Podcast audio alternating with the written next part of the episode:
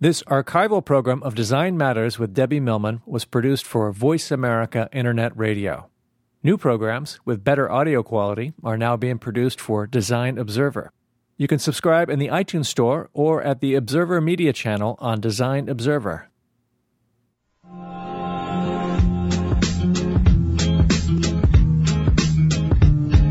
Welcome to Design Matters with Debbie Millman, the show that takes you inside the provocative and stimulating world of design and branding as it intersects with contemporary culture.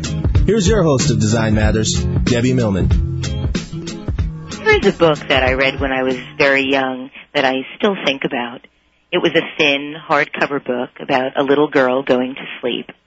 It featured lushly drawn illustrations of the girl's bedroom, and there was a night table next to her bed. It had a glass of water on it, a clock, and a book. I also remember an illustration of an open window filled with a giant moon. I remember being so taken with this book that I set up my own night table to mimic the girl's night table in the story, complete with the very same water glass. I wore my hair the way she did. I read and reread this book night after night for months on end. I don't think I could have been more than six or seven. What I don't remember is the name of the book or the author who wrote it. But the images of this book have been vividly lodged in my memory for nearly 40 years now, still a part of my consciousness, though the part that might enable it to be fully brought back to life, namely the name, has been tucked out of reach. I call this a memory that I can't remember. Memory is a moniker for a unique set of cognitive abilities that we use to reconstruct past experiences, usually for purposes in the present. I think that our ability to conjure up long gone episodes of our lives is both comforting and baffling. Since we remember experiences that are not currently happening, memories seem to be rather different from perception. But as we remember events that really happened, memory is different it's pure imagination. Memory seems to be a source of knowledge, or perhaps retained knowledge. And remembering is often combined with emotion. It is connected in enigmatic ways with dreaming. Some memories are shaped by language, others by imagery. According to Daniel Wegner in his marvelous book, The Illusion of Conscious Will, the essence of personal identity is memory. For example, if you recall or recognize an experience that occurred to you at a prior time, there is a thread of personal identity linking now and then. The experience contains not only the events that you remember, but also you, the rememberer. Wegner contends that our identities can be understood as a chain of such memory links, and if there is a break in this chain of personal identity, then the current self might not be the same as the past so I naturally can't help but think that my quest to recreate my childhood library and re-experience the same imagery firsthand, as opposed to a vague, faraway recollection, is an attempt at filling in some blanks and understanding myself. My childhood library is not my only quest for reconstruction. I have tried to re-experience movies and television shows I saw as a child and young adult, perfumes I loved, magazines I read, even toys I once cherished. Though I would like to think I am alone in this somewhat bizarre affliction, one need only go to eBay and do a search for 1970s memorabilia to know that thousands, even millions of people are trying to do this too. eBay, eBay even made a commercial about this quest. What are we looking for? Why do we seek physical proof of experiences and images that are so deeply and viscerally embedded in our brains? What are we really searching for? I read the other day that our five senses take in more than 11 million pieces of information in any given moment. 11 million. Scientists have determined this number by counting the receptor cells each sense organ has and the nerves that go from these cells to our brain. Our eyes alone receive and send over 10 million signals to our brains each second. Scientists have also tried to determine how many of these signals can be processed consciously at any given point in time by looking at such things as how quickly people can read and detect different flashes of light and tell apart different types of smell. The most liberal estimate is that people can consciously process about 40 pieces of information per second. So, We can take in 11 million pieces of information per second, and we can only process 40 of them consciously. What happens to the other 10,999,960? According to Timothy Wilson in his very intriguing book, Strangers to Ourselves, Discovering the Adaptive Unconscious, it seems terribly wasteful to design a system with such incredible sensory acuity with very little capacity to use the incoming information. Well, my hope is that our desires to recreate reality, whether it be to paint, to write, to design, to collect, to remember, these are just some of the many ways we try to understand each other and our place in the world. What we can't physically understand or remember, even childhood book titles, become expressed in our actions or our artwork or our intention. And all of these expressions contain the other 10,999,000 pieces of imagery and information hidden in our minds. I have come to the conclusion that I may never remember the name of my precious childhood poem. However, I now hold forth a different perspective and one that I find oddly endearing. While I might not remember the name of the book, the book remembers me. The book is a marker that allows me to remember a person that once was. I think this is true for all of us on a quest to find something we have lost. Maybe the physical evidence isn't that important. While we might have lost something tangible, it can always live on in our imagination. And if we continue to watch the world around us and take in everything that we possibly can, our imagination can never go away and never fail. Welcome to Design Matters with Debbie Millman. I am your host, Debbie Millman, and joining me on the show today is designer, writer, and teacher Paul Sahre. Before we start our interview, please let me tell you a little bit more about him. He's even more than just those three things. He's a graphic designer, an illustrator, an educator, an author, and an editor.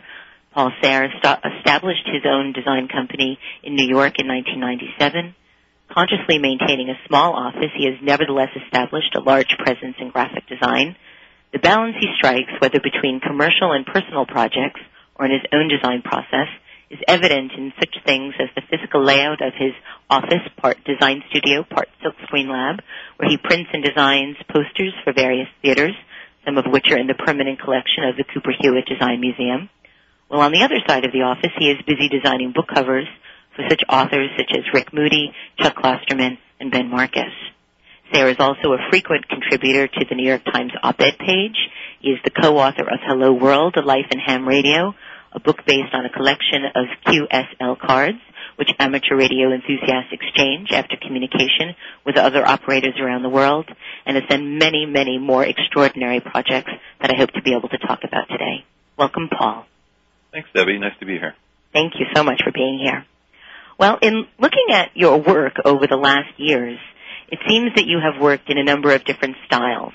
Some of your earlier work for the Fells Point Corner Theater in Baltimore is very lush with a lot of abstract typography and imagery, and some of your later work, book covers for Rick Moody and work for Soho Rep, is much more minimal. Can you tell us a little bit about this evolution? Um, well, I think I am um, kind of oriented to finding new places to go with what I'm doing. I guess best way to uh, explain that. And I, it probably comes from uh, uh, some the work that I was doing in grad school. I didn't really feel like it had a style at all, really. And I, it, when I was in when I was in school, was well, it was the late late '80s, so there was a lot of. I guess we were coming out of that emigre thing, and um, Duffy design. I remember being really big, and April Greiman was, was still kind of on everyone's radar in a way and there were a lot of people doing work that came um, stylistically from a very specific place. I think so. I, I was really interested in, in trying to think about my work in terms of it being um, in service of something. As an applied designer, as a graphic designer, you're usually dealing with some concern that's external from yourself. So I always felt like I was experimenting with kind of being uh, invisible in the process somehow. I don't I don't think that's actually possible, thinking back. Um, and I was always surprised when people could identify my work because, um, uh, you know, it might do something very different for a poster, a theater from one theater poster for another, for example, if, if you know because each play is different and unique. Uh, so anyway, I I was I was also in in probably a at the at the, at the uh, when I got out of school, I was probably in in a more of a, a place of, of trying to maybe push that as far as I could. And then once you've been there, um, I always feel like I want to try to go somewhere else. So uh, it was a natural transition to kind of leave maybe a, a more um, busy place and a, a more um, obsessive place with the work, because that's kind of how I would explain, uh, describe it as well. That early stuff, and and then kind of, it be, I think it's become more conceptual, maybe, although that's a that's a term that applies to a lot of different things. But um, does that answer the question? I don't know. Yeah, it does. Of course, it does. Um, I am curious though as to why you were seeking to be invisible. Well, I, I I definitely feel like there is a in terms of the designer's role that if you're not um, uh, initiating the the content, then your role is to to find a form for that content. And uh, and as I said before, I, I uh, and I did. I remember um, explicitly experimenting with trying to be as as invisible as I possibly could, uh, and let whatever the content was dictating take me somewhere new. Mm-hmm. Um, one of the things uh, about using that approach is that after a while, uh, maybe you get into this kind of chameleon mode where, and I think it's kind of self-defeating in a different way. Sort of Zelig-like. Yeah, you know, it's it's. um But as I said, I think that it's it's even when you're trying to be as pure, even if you're experimenting with that and you're trying to be as pure with that as you possibly can, it's impossible to separate yourself from totally from the process. It's filtering through you. Right. So, What's a collaborative process between you and your muse, I would imagine. Yeah. And and the task at hand. Well, I think, but that you know, it's actually kind of interesting, and it, I think it gets into the the heart of why I feel doing applied design is is an interesting thing to do. Uh, it, it it doesn't really make any sense when it comes down to it. Um, it it uh, it's not about you, but the, the only work I think that the, the work that graphic design that, that is interesting and is effective, I think, always ha- comes from some point of view. There's a, there's the designer has to be altruistic, but he also has to be really selfish at the same time for it to work. Mm-hmm. Doesn't make any sense, really. If you, if it was a philosophical argument, it, it wouldn't hold any water. But it, I but I think that's what's wonderful about it. Yeah, I do too. I think that's one of the that sort of wonderful tension is what makes work really good when there is that tension there. I think. Um, I want to talk about this more when we come back from our break. Unfortunately, we have to take a break. I'd like to let everybody know that you're listening to Design Matters with Debbie Millman on Voice America Business. I am Debbie Millman, and my guest today is designer, author, educator, and editor Paul Sahre. We will be right back with our broadcast after these messages, so please don't go away.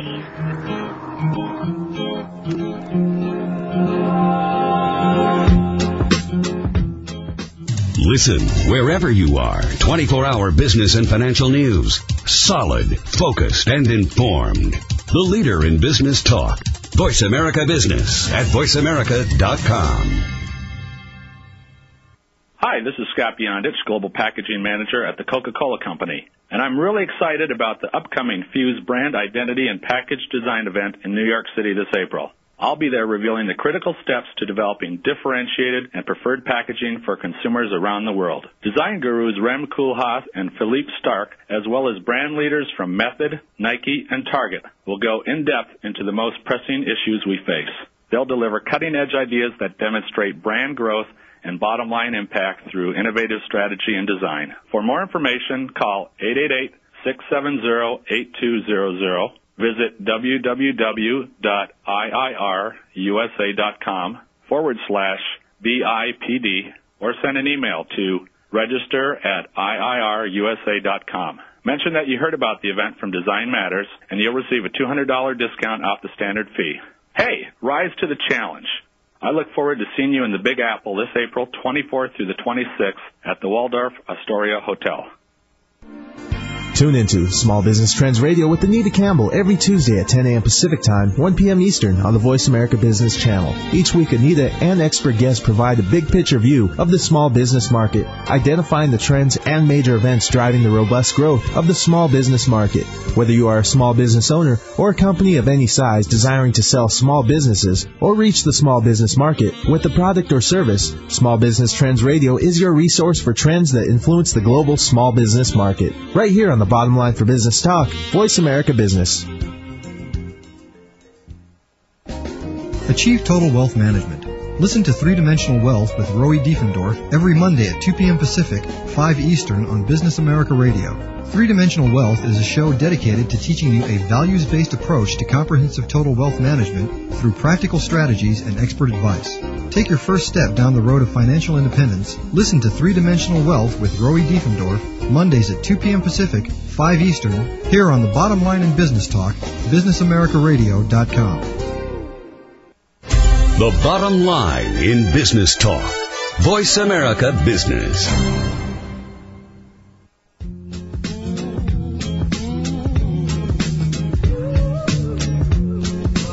Welcome back to Design Matters with Debbie Millman.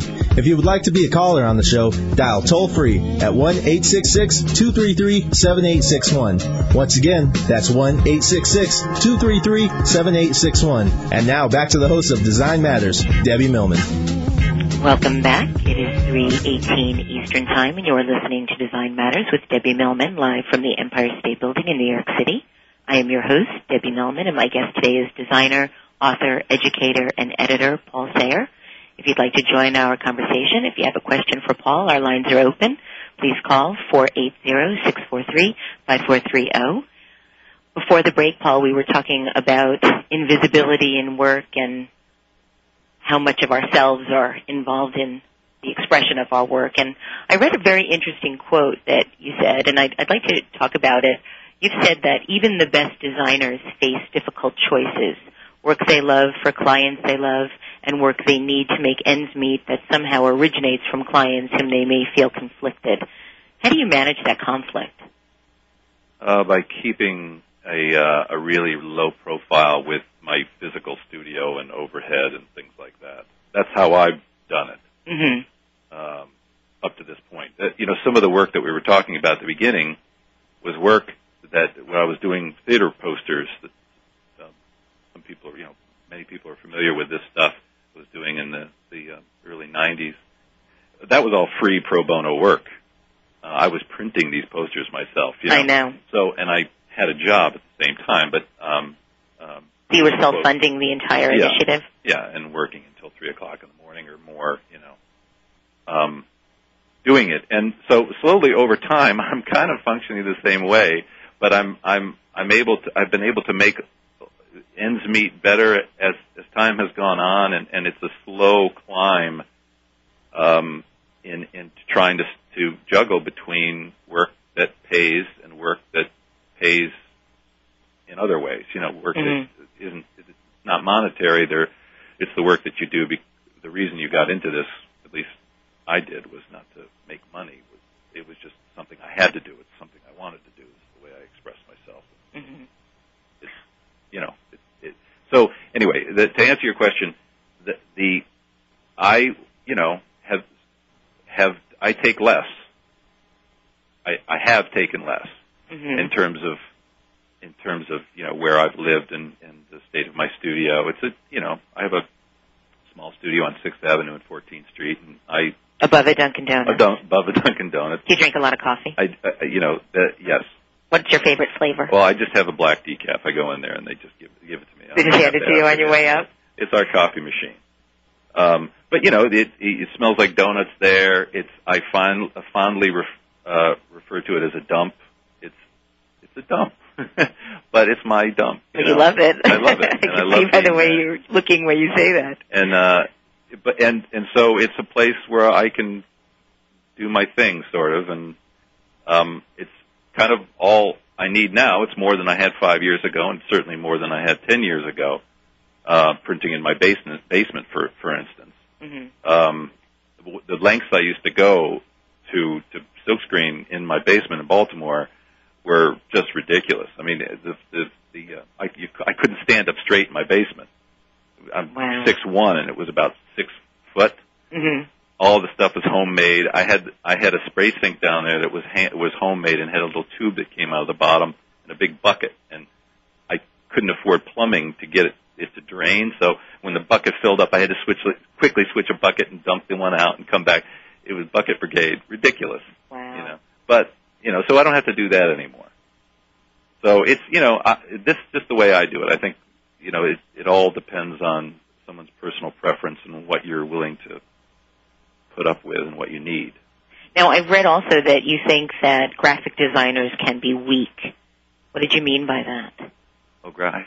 Uh, From did I- the Walker Art Center oh, uh, well, you know what? I was referring to. I was. Re- I guess I see where you're going with the, the connection there. um, um, well, I, th- I think that the original context wasn't about either take, taking a big paying job that makes you miserable. So I guess that's the connection there. In terms I'm just of, wondering if, if there is a connection there. uh, there, I think, I, I look. I have I have said no in certain situations, and there's been a line of designers who are happy to do whatever the hell stupid thing that, that somebody wanted them to do. Um, and you know, whatever, that's fine. That's just a personal choice. Um, when I was talking about weak was really in terms of it was in terms of another issue. Um, in terms of designers kind of not spending enough time trying to get to a new place with their work. And h- how do you force yourself to keep doing that? Well, that, of course, that these are these things are all tied together because the more time you're spending trying to figure something out, doing doing something you haven't done before, it takes a long time. There's Mhm. a lot of failure involved. The client's there, the clock's ticking. You know, you've got rent to pay and and employees to, to uh, compensate and, and those types of things, and a dog to feed, in my case. Um, so um, I guess, yeah. I mean, they're linked. Now, you, you said something about um, doing stupid jobs. What would you consider to be a stupid job? Did I say stupid job? Stupid things? Well, uh, well, uh, one one thing I'm I'm thinking about here. I I had I was Steely Dan called me a few years ago to design their new CD. Like, wow, cool, you know. Mhm. And it was a great experience for a while. I got to hang out in the recording studio, and they were playing these songs, and I was showing them work, and everything was going really well. And um, one day I came in to show them the rest of the CD package, and they just talked amongst themselves like it wasn't there, and said, change that, move that over there, add this photo of whatever, and you know, a very weird meeting. And I basically said, you know I don't work like like this, guys, and I quit on the spot. They started swearing at me. Oh, they, they swearing make them. them want you more? no, it didn't. They started swearing at me. It was bizarre. It was totally surreal. And I remember leaving the office, and I'm like, "What the hell just happened in there?" But and I, and I really actually kind of blew it in terms of working with essentially my client, which was Warner Brothers. They had LA had contacted me to to work with Steely Dan here in New York, and of course, implied in that is that you get this job done. You know, you're dealing with famous people, and you know, um, um, legends. You know, music legends. Um, you shouldn't be bringing an attitude in there, but you know what? They just went on for too long, and I Mhm. just couldn't take it. I, what I should have done is just said, okay, I'll we'll we'll take this back, and then I call. I should have called their manager and had a discussion with them instead of getting mad. But anyway, long story short, they had they had they had someone else to do exactly what they wanted to do to this thing. And if you see the the album Two Against Nature, that's the CD that I was Mhm. working on. Um, it's exactly what they told me to do, and I think it's awful and whatever. But you know, I mean, the world's not not going to stop turning because Steely Dan has an ugly CD. Um, so there you well, go Well, I'm glad they do. but I don't, you know, at the end, in the end, I think it just comes down to what you, you know, I just didn't want to do it. I didn't want to screw this nice thing up that I was making. So mm, I guess they can, I, I guess what I'm just saying is that there's a plenty of people who are in line there to, to screw up that thing and, and get paid to do it. So you don't want to compromise? Well, I'd love to never compromise. I don't, I compromise all the time, but this was weird. This was Mhm. just too much. It was just kind of, I don't know, whatever.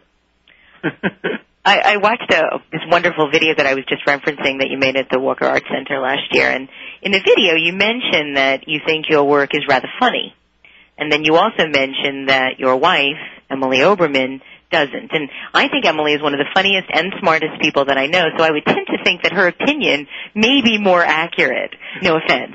Um, so why do you think that your work is funny and she doesn't?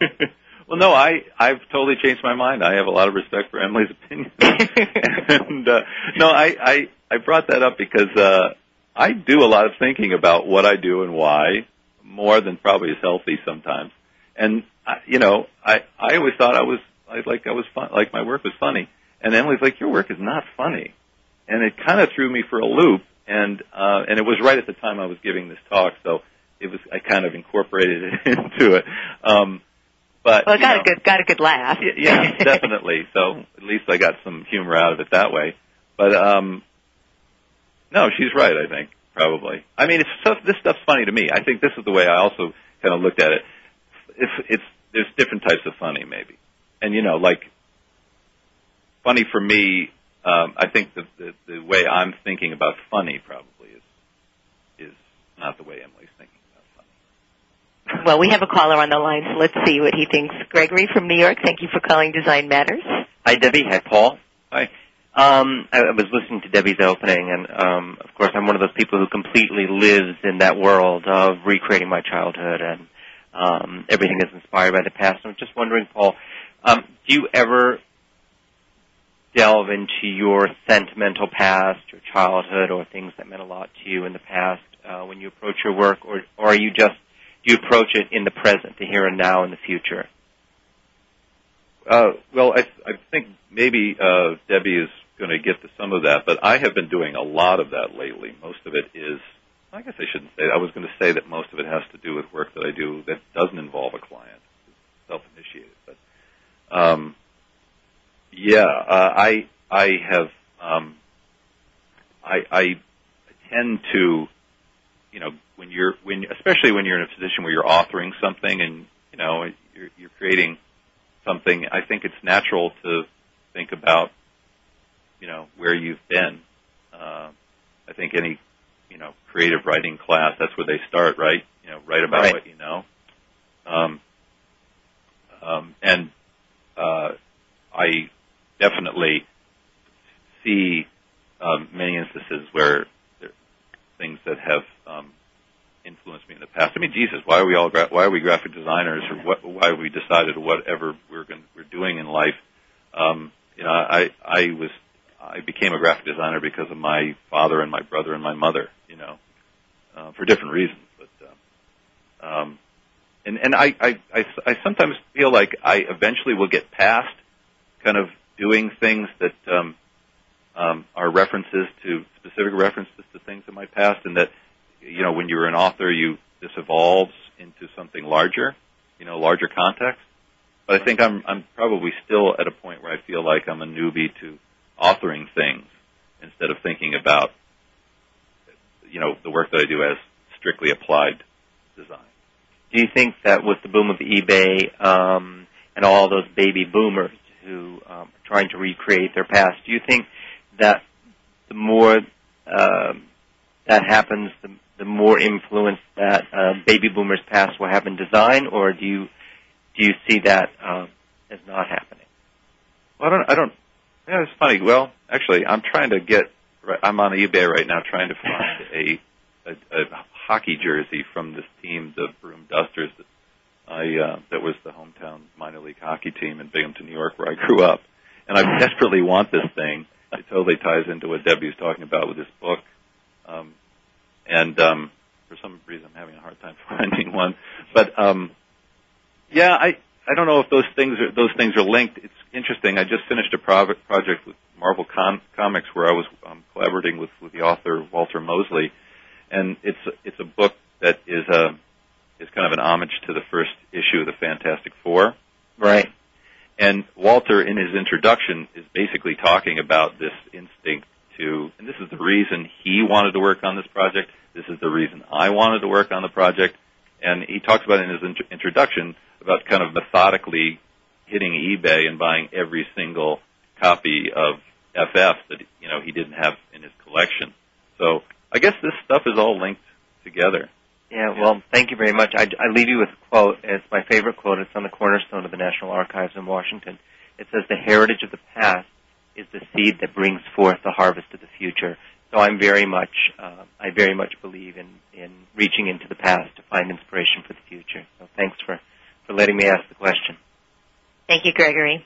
Unfortunately, we have to take another break. I'd like to let everyone know that they're listening to Design Matters with Debbie Millman on Voice America Business. I am Debbie Millman, and my guest today is designer, author, educator, and editor Paul Sahre. We will be right back with our broadcast after these messages, so please don't go away.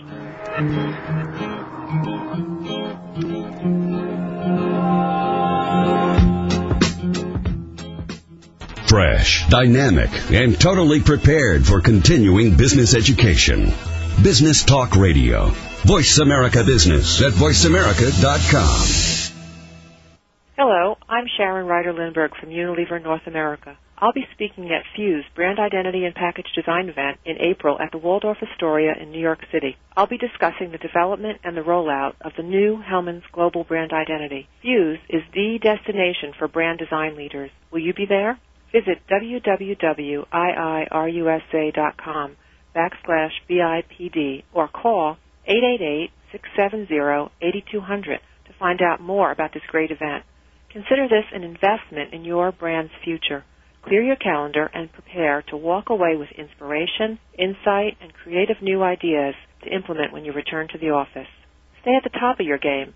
Visit www.iirusa.com backslash BIPD today. Mention Design and you'll receive a $200 discount off the standard fee. Look forward to seeing you in New York in April.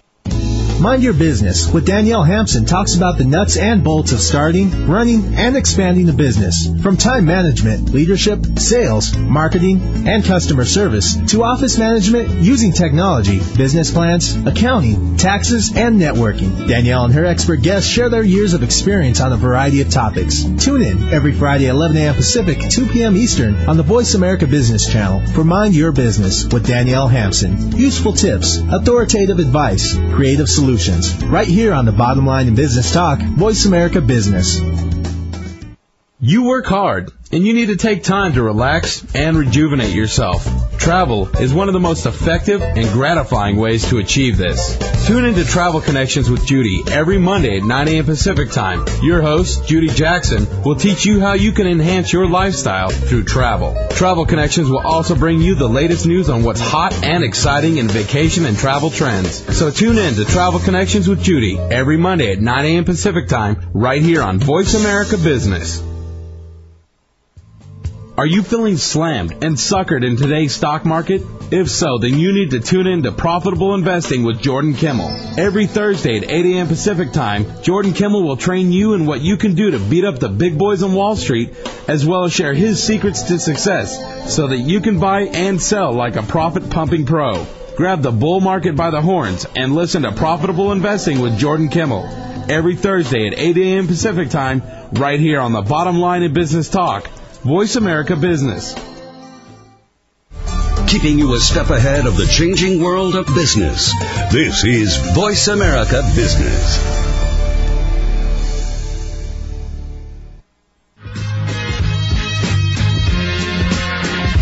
We're back with Design Matters with Debbie Millman. If you have a question for Debbie, feel free to call us at 1 866 233 7861. Once again, here's the host of Design Matters, Debbie Millman. Live from the Empire State Building, you are listening to Design Matters with Debbie Millman, the only talk radio show on the air focusing on issues relating to graphic design, branding, and culture. I am Debbie Millman, your host, and my guest today is designer, author, educator, and editor Paul Sahre. Our phone lines are open if you'd like to call us, 480-643-5430. And Paul, you're the first person I've ever had on the show that I could introduce as designer, author, educator, and editor. Tell us a little bit about what that is like, having these four very separate yet connected practices. Well, I, I could make that list a lot longer. Do it. Tell us. Uh, you know what? Writer would not be on the list, though. You mentioned me as a writer at the beginning, and, and I am not a writer. I'm trying uh, my hand at some writing, but not. Uh, but I, I just, I can't. It's really difficult for me. But um, you know, and, and and some of these hats are kind of worn really temporarily and then taken off again. And I really kind of view all this stuff as graphic design on some level. I mean, I'm, I come from that's my point of view. Like the work that I do as a Mhm. designer in, informs any of that stuff. But I'm I'm authoring books, although I'm not writing books. Um, you can, you can How do you how do you define the difference? well, I, coming, you know, d- developing the, an idea and Mhm. making it happen, uh, and having an influence on, you know, hiring a writer. hmm I consider that authorship. With the ham radio book, Hello World. Yeah, that was what I was going to ask you about. That was. where I'm, I've got a couple other books that I'm we're, we're, I'm passing around to publishers right now, um, but Hello World was the first one that I did, and um, I co-authored that with um, my friend Danny Gregory, who is a writer. So a graphic designer and a writer got together and, and decided to do a book about this arcane, an arcane um, thing that we stumbled upon. Um, and you know, we we we basically um, came up with the idea to do the book together, fashioned the point of view and the, the editorial direction. Danny went off writing and researching, and I went off designing, and we met in the middle. So, uh, you know, we did a lot of press for that show, and it was really interesting having people. Oh, he's a designer. Uh huh. you know, well, I came up with the name of the book. I told Danny to write this. And I You know, and then Danny told me to, to to you know do this with the cover. So you know, it was a very collaborative process, and I think that's the thing about authorship is that it's you know it's it's easy to think, especially with a book, in terms of an author being a writer. hmm Anyway, getting back to your, your original question I, about wearing all the different hats, I, I think that probably there's a connection with uh, um, the trajectory of my work as well there somewhere, where um, I love to draw, I, I love to come up with ideas. Um, um, I want to see things made. I like to make things, and and um, and maybe maybe it all comes back around to making things. Maybe that's the common thread between all of it. And do you have uh, a book on Leisureama that you're also thinking about Yeah. uh, writing? And Leisureamas were the houses that were built in the 1960s Yeah, out the- in Montauk. Yeah, it's a uh, was a was a kit uh, house was designed by Raymond Loewy and Associates, and was well, I think you did a show on. that, Yeah, I was. Um, Jake Gorst did a documentary, Yes. and uh, he asked me about sort of the idea of branding these homes Leisureama. Right, right. I mean, there was a logo. Yes. I mean, it had a logo. Beautiful like- logo. I love so, that logo. actually, um, Nicholas, my friend Nicholas Blechman, who I think you also had on the show uh, last year, we were looking for a summer house we were going to share a few years ago, and we were out in Montauk looking at these houses, and and we get we were taken to this one house, and we're like, oh, this this is actually kind of cool, like. And she said it's called the Leisureama, and we looked at each other and we said we'll take it. yeah. You know, like you know, a, a house that has a logo is kind of perfect for a graphic designer, I guess. Um, Was it the original house, or had they built it it's pretty original, yeah. It was ma- it was built in the early '60s, and it was basically marketed and sold through Macy's. And you could it was a you know you could basically buy the house, and it came with everything: furniture, bedding, toothbrushes, everything. Right. Two bushes. Yep. you know. I think it was seven thousand dollars. Okay, that yeah, house. yeah. Isn't that so, amazing? And it was aimed at you know uh, the average American. hmm The Levittown group. Yeah. So the book is called Leisureama Now. I believe Princeton Architectural Press is is, is going to publish it. We're we're pretty much in agreement on, about doing it right now, but I owe them an outline for uh, a history, which I haven't gotten to. um, but we've basically photographed all of the remaining Leisureamas, um, kind of like mug shots from the same perspective hmm that exist out there. Uh, Michael Northrup and Jason Fulford both co- kind of um, were involved in that, the photographers. And um, so, yeah, I think that's going to be happening this year. Now I understand, and here's a com- we're going completely off topic here, um, that thinking about UFOs calms you down. Um, how and why? Oh, you're, uh, that was a title, uh, a uh, a title for a, a lecture that I did a few years ago. It was actually specific. Thinking about outer, outer space makes me feel better. Why is that? Um, you know, I, that it's it, and it's true. Uh, it happens. I think it happens to be a nice title for a lecture too. But it was right when we were invading Iraq, and there's just been a lot of lousy things that have been going on in the last five or six years.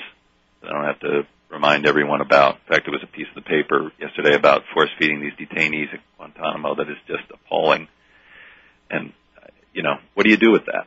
You know, I don't know. You know, uh, you respond to it with your, your means that you have at your disposal. And um, what, what I kind of meant with the, with the title was like, you know, there's a larger picture here, um, and thinking about, you know, one of the ways I can actually get myself on a plane is to, to, to remind myself that we're actually already traveling at really fast. the Earth is, and and so getting on a plane isn't like you're going from some stationary thing to something that's moving, and it helps me get on planes. hmm So I, there's a bigger picture here. There's a there's that Monty Python song at the end of Meaning of Life, I think, where they're talking about the same exact thing. In fact, I used a quote from I quoted the lyrics of the song to end that lecture. And you know, if you're feeling bad and low about all the crazy crap that's going on here at Earth, just um, well, how's it end?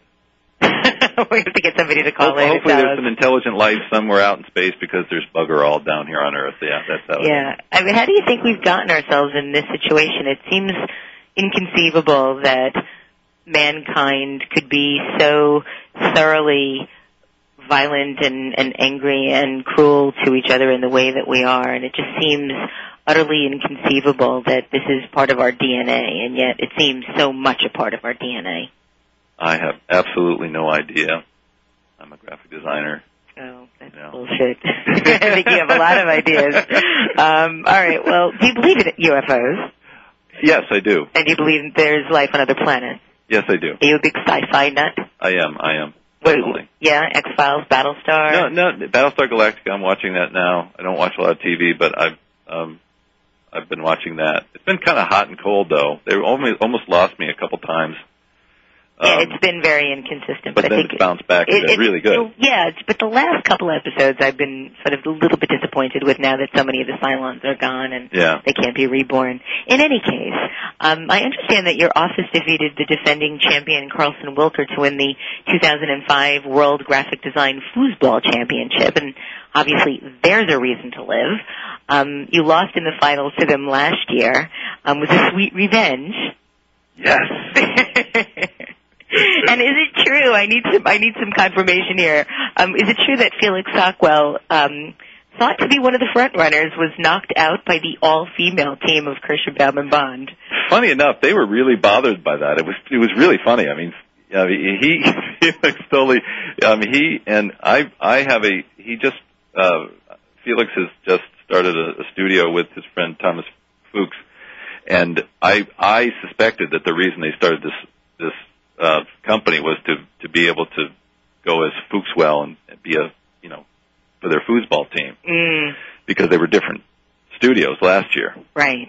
So they both bought tables in the meantime, and they were both practicing a lot, and, ah, and you so know, it was uh, somewhat they were- underhanded. yeah. So they were expecting to do better, but it was really funny that they just Felix just kept going on and on about losing to girls, which I which I thought was funny. Um, I don't know. Anyway, it yes, uh, we we have fun over at the over at the studio, and we do have the one-legged World Graph Design Foosball Championship trophy there, which brightens up the place. And anybody would like to see it and touch it, please stop by. Well, we'll see how long you can retain that trophy. Um, I, I want to talk a little bit about your book, Maximum Fantastic Four. Uh, it was referred to um, on the uh, Marvel website as, um, no, I'm sorry, the Tales of Wonder website as the stunning, immaculately packaged coffee table masterpiece must-have. It was also chosen by New York Magazine as book cover of the year. Um, tell us about what that experience was like designing this book. Well, it was a dream. It was not literally a dream come true to work with Marvel. I mean, I have been a Marvel person and a comic book fan since I was five years old, and um, I I got this project because Chip Kidd was busy. Nice. they called Chip first, and I actually think he wasn't busy. He just he's a DC guy, and I, I don't know if he could actually do the Marvel thing, um, and and and well, actually just even do it. Uh, it's it's funny for those who don't um, understand the distinction. There's it's it's like there's different DNA. Anyway, I have Spider-Man and the Fantastic Four as Marvel, and Thor, and the Incredible Hulk, and you know X-Men. Mm-hmm. So that was my world. Anyway, I remember calling my wife Emily uh, when I was going to the first meeting, not only to meet to go to Marvel, but to meet Walter Mosley, which was a big thrill. Um, and I, I, I called her and said, I am five years old right now, Mhm. and if I don't grow up in this cab ride to the, it, this could be a bad meeting. It could really, Over exuberant. what's with him? um, there's an article on the Marvel Masterworks website which shows that your that the fans of the Fantastic Four had a very polarizing view of the book. What was like? What was that like for you to read? The people, you know, the diehards that felt that this book was being designed in a certain way, and other people that were staunch supporters of what you were doing. What was so What was so controversial? Well, I, I, I'm always complaining that, that that sometimes you're doing work as a graphic designer, goes out into the world, and then you you just don't hear anything, or there's no reaction, and sometimes there is, but uh, quite often you can do something you're really proud of, and it goes out in the world, you never hear anything. You don't Mhm. hear whether it was successful or not successful, and and and so this was the opposite. Uh, because it's plugged into something that people are passionate about, and I, I, someone sent me a link, and boy, oh my, oh my God, these comic guys were just destroying, pulling it apart, limb from limb, limb, uh, and and you know, it, it was.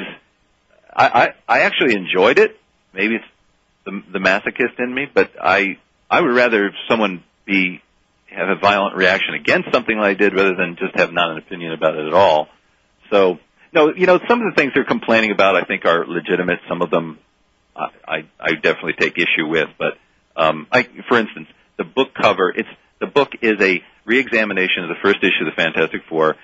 Walter came to Marvel with this idea of blowing up the first comic book to change the experience, and so, you know, I'm paying off on that idea and working with Walter, and and we we did it a certain way, and there's some some it's called Maximum FF, um, and uh, we did it a certain way, and uh, the one of the ideas for the cover was to try to maximize the cover. So the idea was to to create a poster out of the the, the cover for the first issue, and it folds down and wraps around the jacket. So you know, FF fans can just see a little piece of it with a number one and know Oh, what yeah. the thing is immediately.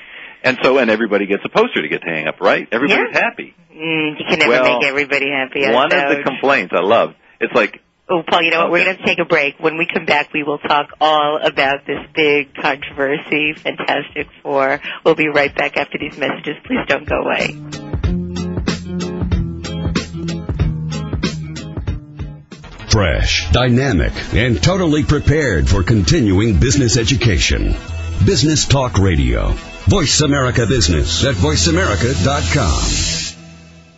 Hi, this is Scott Beyondich, Global Packaging Manager at the Coca-Cola Company. And I'm really excited about the upcoming Fuse Brand Identity and Package Design event in New York City this April. I'll be there revealing the critical steps to developing differentiated and preferred packaging for consumers around the world. Design gurus Rem Koolhaas and Philippe Starck, as well as brand leaders from Method, Nike, and Target, will go in depth into the most pressing issues we face. They'll deliver cutting edge ideas that demonstrate brand growth and bottom line impact through innovative strategy and design. For more information, call 888-670-8200. Visit www.iirusa.com forward slash BIPD or send an email to register at iirusa.com. Mention that you heard about the event from Design Matters and you'll receive a $200 discount off the standard fee. Hey, rise to the challenge. I look forward to seeing you in the Big Apple this April 24th through the 26th at the Waldorf Astoria Hotel. The challenge of change comes as ramped up due to the advent of information age and the interconnectedness of global community. In a high-tech world, the ability to embrace change, adapt and respond accordingly is key to personal and professional success. Talking Change with Ann Powers, airing every Wednesday at 3 p.m. Pacific, explores the hows, whys, and what to-dos when faced with change. Embrace the new reality. Adopt transition into your personal power portfolio and tune into Talking Change with Ann Powers every Wednesday at 3 p.m. Pacific Time, right here on the Bottom Line Business Talk, Voice America Business. Learn to thrive, not just survive in business and careers. Unleash your full potential and greatness with the Thrive Factor, unleashing your potential. With tactical coaches and success masters, hosts Dory Willer and Eva Gregory. Dory, Eva, and their masters of thriving expert guests inform, educate, elucidate, and inspire with leading edge information. The Thrive Factor, unleashing your potential with Dory Willer and Eva Gregory broadcasts each Thursday at 9 a.m. Pacific, noon Eastern on the Voice America Business Channel. The Thrive Factor, success and inspiration at the click of a mouse. The bottom line in business talk. Voice America Business.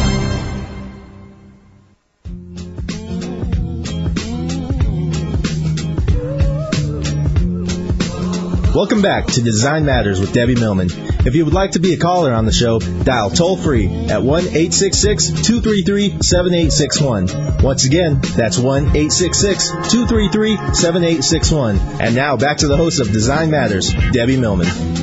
Welcome back. It is 3:52 Eastern Time, and you are listening to Design Matters with Debbie Millman live from the Empire State Building in New York City. I am your host, Debbie Millman, and my guest today is designer, author, educator, and editor Paul Sahre. If you'd like to join our conversation, if you have a question, our telephone lines are open. Before the break, Paul, we were talking about the cover for your book for uh, Fantastic Four, Maximum Fantastic Four. Um, you were telling us about the uproar over the way in which it was folded. Um, can you talk a little bit more about that? Oh yeah, we left everybody in suspense there. Yes, yes. Uh, no, yeah. So there was one, there was a couple complaints about the cover. You know, it's like, yeah, uh, we really love the fact that there's a poster. I'd love to have a copy of it that wasn't folded. Which is just like, okay. But these guys, you know, the thing is, is that, that, you know, this, this collecting mentality is pretty bizarre. I mean, it's not about experience of the thing sometimes, I think, you know. And the one thing that collectors, comic collectors don't get and one thing, it, we reproduce Walter's issue. He owns the first issue of the comic uh, Fantastic Four, but you know what? It's totally beat to hell. And I love comic books that are beat to hell because that means people are enjoying them. People are reading them. They're looking at them. Yeah, They're not the sitting in a plastic bag yeah. somewhere. The effects of love on a comic book. Yeah, I mean, if you if if if you if you take two million of a of a of a comic book and, and everybody puts them in a plastic bag in 20 years, they're still going to be worth 250 because there's still going to be two million of them in perfect condition. It's like you get it? Yes. you know? So anyway, This is the unique one. it was. uh But some people like it too, so that's good. And Walter was happy with it, and so was Marvel. So that's Yeah. that's good. And it, and it is absolutely gorgeous. Um, you do so many different things. How do you find the time for teaching? I also understand that you um, have a, a sort of unconventional approach for working with your students on their thesis projects. Can you talk a little bit about that? Well, it's teaching is definitely a thing that you, I don't really even feel like I find time to do. It's just really necessary for me. Uh, it keeps me, I don't know, it, it keeps me alert in other things that I do. Mm-hmm. Um, I get, I kind of am somewhat selfish about it too. I think this is, is similar, like equal parts of altruism and, and selfishness, um, because I give, but I also get. Um, and I, the way I uh, structure the classes, I, I want to be able to be learning too. So Mhm. a lot of it kind of, uh, and I think they get more out of it if I'm alert and not doing the same thing for the last 10 years or whatever the heck, you know. So, um, but we, you know, uh, I, I do some, un- I, I guess you consider some of these things stunts or that they're unconventional. We did a, we do a performance. We've done a, a performance where I, I kind of, um, have them think about their work in a, in a, in a different way that way where they're actually, instead of designing a poster, you're the, you're actually on stage, um, kind of communicating and, and dealing with typography or whatever that a, a way that a graphic designer would would handle having to perform in front of a group of people. Um, I, I will give them design challenges that are on on the face of it really simple and and you might even think easy, like design a poster which elicits a, a, a response of oh, like it's got to be cute. Mm-hmm. Would you be surprised how many design students, young people, or don't want to go there? Mm. Um, like cute is bad. It's like no, cute isn't bad. Cute is cute. Bad is bad. Who evaluates whether or not something like that is cute or something is or isn't cute? Well, I'm glad you asked that because I actually told them that I was going to have a guest critic come in, and um, they were expecting, you know, Sagmeister or something, and my mom shows up. my mom's not a designer; she's an occupational therapist from Binghamton, New York. She drove down in a, a nice outfit, Mm-hmm. and she created these cute posters, and it was unbelievable. It was like the best experience in a classroom I ever had. It was just something really wonderful about bringing somebody in from the outside who, you know, I mean, design school can kind of be like a festering greenhouse, you know, sort of, you know, where you need to let some air in, Mm-hmm. um, things like that, Yeah. you know. But that's fun. I mean, that's that was amazing. And did she think that anything was cute? She did. She Yeah? did, and she really. I think her her cute barometer. I mean, you know, moms are experts on cute, so I brought an ex- expert in. So, and then I, I asked them all to go away and revise their posters to get it so that my mom would have that response. You it's a really hard thing to do. It's, Oh, uh, you know, absolutely. it, don't- it only gets it, it only gets the harder from there, though. Well, I think anything that's specifically created to elicit one very specific response is often difficult because you really have to be able to get at what is absolutely pure about that about that emotion. Um, one of the favorite quotes that I read attributed to you was this: um, "When you stop learning, you die." Um, what are you currently learning? Well, I guess that does tie into. Well, that's such an overbearing statement. Oh, That I think it's actually rather rather wonderful. Um, well, you know, I want to keep surprising myself, and I want to keep finding new places to go with this stuff. And um, although a lot of these things that I do, uh, y- y- maybe you start losing focus a little bit if you're into too many things, but um, and it kind of drives me crazy most of the time. But it's also keeps things new, um, and I guess that's what I mean about that. I think you have to keep putting yourself in a position where you don't know um, because otherwise it's just going to get rote and uninteresting, at least for me. Thank you, Paul. Um, now is the time in our show for the pop culture quiz, and this is the part of the broadcast where I ask my guests questions about things that might be going on right now, or just things I'm just nosy about. Um, so, Paul, what was the last book you read? Um, well, this was for work, Parallel Universes. Mm, okay. I've forgotten the author's name. That's terrible. And you read that because you were designing the book cover? Yes, Okay. Um, what do you secretly wish you could do better? play the piano. No, it's not secret. It's not a secret. Not secret. So, is there any secret desire to do something Oh. better? Shit, I just should stayed with that one. Um, I don't know. I'll stick with the piano. Okay. Um, what's your favorite curse word? Fuck, I guess. Yeah. Yeah. What What makes you smile? Uh, seeing uh, people be passionate about things, definitely. And bath or shower? Oh, shower. Oh no, wait, bath sometimes. Yeah. Yeah, When? but shower most of the time. When bath? Um, just when I need to, to slow down a little bit. Okay. Well, Paul, we've come to the end of our show today. I'd like to thank you so much for joining me. Um, you've been absolutely wonderful. I'd like to thank the people at Voice America for all of their assistance, especially Ruben and Brian. I'd also like to thank the staff and my partners at Sterling, including Lisa Grant and Jen Simon. Please join me next week with my guest, Hillman Curtis. Until then, please remember, we can talk about making a difference, or we can make a difference, or we can do both. I am Debbie Millman, and I look forward to talking with you next week. Voice America Business would like to thank you for tuning in for Design Matters with Debbie Millman. Be sure to listen every Friday at 12 Pacific Standard Time for another exciting hour of Design Matters. Right here on the bottom line in business talk. Voice America Business.